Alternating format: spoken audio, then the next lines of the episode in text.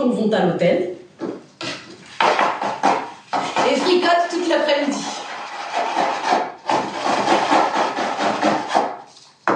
Ensuite, ils se séparent dans la joie et la bonne humeur, comme tout photon qui se respecte. Vous allez me dire, tout ceci est assez banal. Mais ce qui est intéressant, c'est que ces deux photons, comme tous les photons, sont dotés d'une propriété particulière. La polarisation. C'est-à-dire qu'il y en a un qui est le plus et un qui est le moins.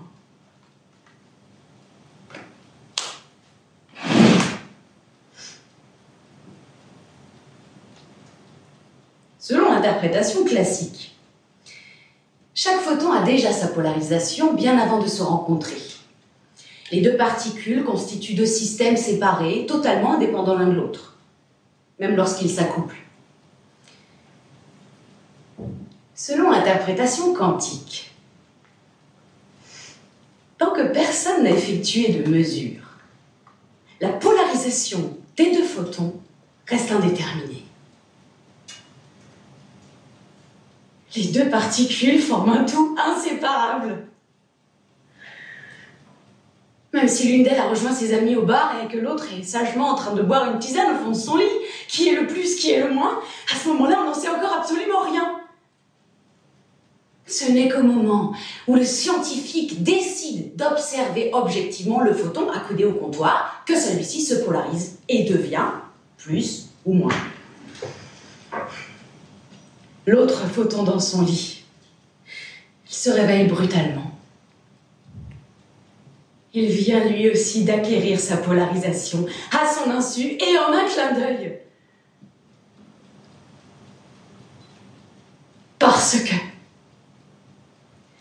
la connaissance de la polarisation de l'un influe instantanément sur la polarisation de l'autre.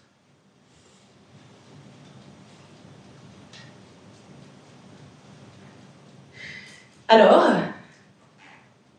question. La première particule mesurée remonte-t-elle le temps pour prévenir sa jumelle de l'état qu'elle doit adopter? Ou bien existe-t-il une sorte de télépathie instantanée entre deux particules qui viennent de s'accoupler?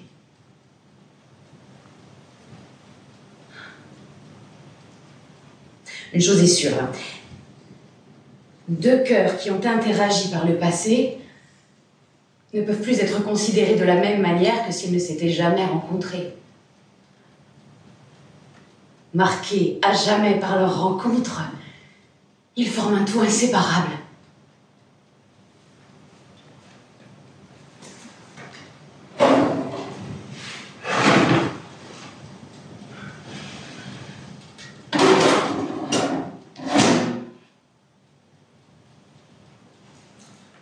Il est 18h03. Le petit châtigot perdu par ses propriétaires depuis près d'un an a été retrouvé sain et sauf dans le jardin de leur ancienne maison, à plus de 800 km de la nouvelle.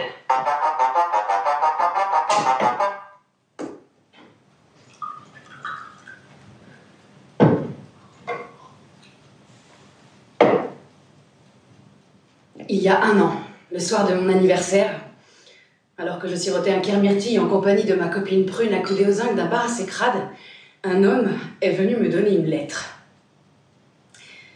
Enfin, une enveloppe, pour être précise. Je trouve que la précision est un art en voie de disparition, et je me demande toujours comment on peut apprécier un fait quand il n'est pas précis. Il s'agit donc d'une lettre. Enfin, d'une enveloppe, pour être exact. Même si on se doute bien, dans ce cas précis, qu'il y a une lettre dans l'enveloppe. On a rarement vu une enveloppe sans lettre à l'intérieur. Ou alors il faudrait avoir oublié de mettre la lettre dans l'enveloppe. Ou à moins que l'enveloppe ne soit encore sur l'étagère du magasin et qu'il est effectivement rare de vendre une enveloppe avec une lettre à l'intérieur. Sauf si c'est du papier à lettres. C'est peut-être une lettre vierge, mais bon, pourquoi un homme viendrait m'offrir